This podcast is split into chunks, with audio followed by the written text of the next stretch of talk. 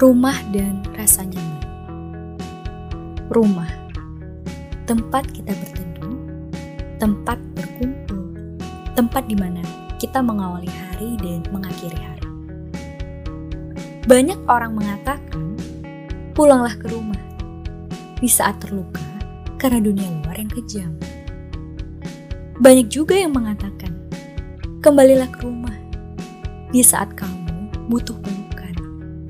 Karena itu, merupakan satu-satunya obat yang tak bisa ditemukan di mana pun dan pada siapa pun. Saat mendengar kata rumah, hal yang terlintas di benak manusia kebanyakan adalah keluarga. Namun sangat disayangkan, dalam kehidupan, tidak semua orang mempunyai kesempatan yang sama untuk merasakan kehangatan sebuah keluarga. Seringkali, keluarga menjadi lingkup yang paling dihindari. Bahkan tidak pernah kita kenali. Dan terkadang, kita lebih cenderung untuk memusuhi. Adanya pendapat yang tak sama, keinginan yang berbeda, maupun keputusan yang terlihat egois. Mungkin seharusnya rumah menjadi tempat yang pertama yang mampu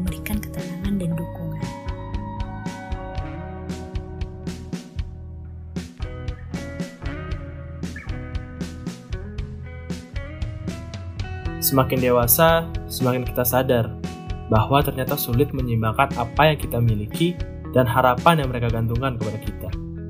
Semakin dewasa juga, semakin kita sadar ada kalanya rumah bukan menjadi tempat yang terbaik untuk pulang.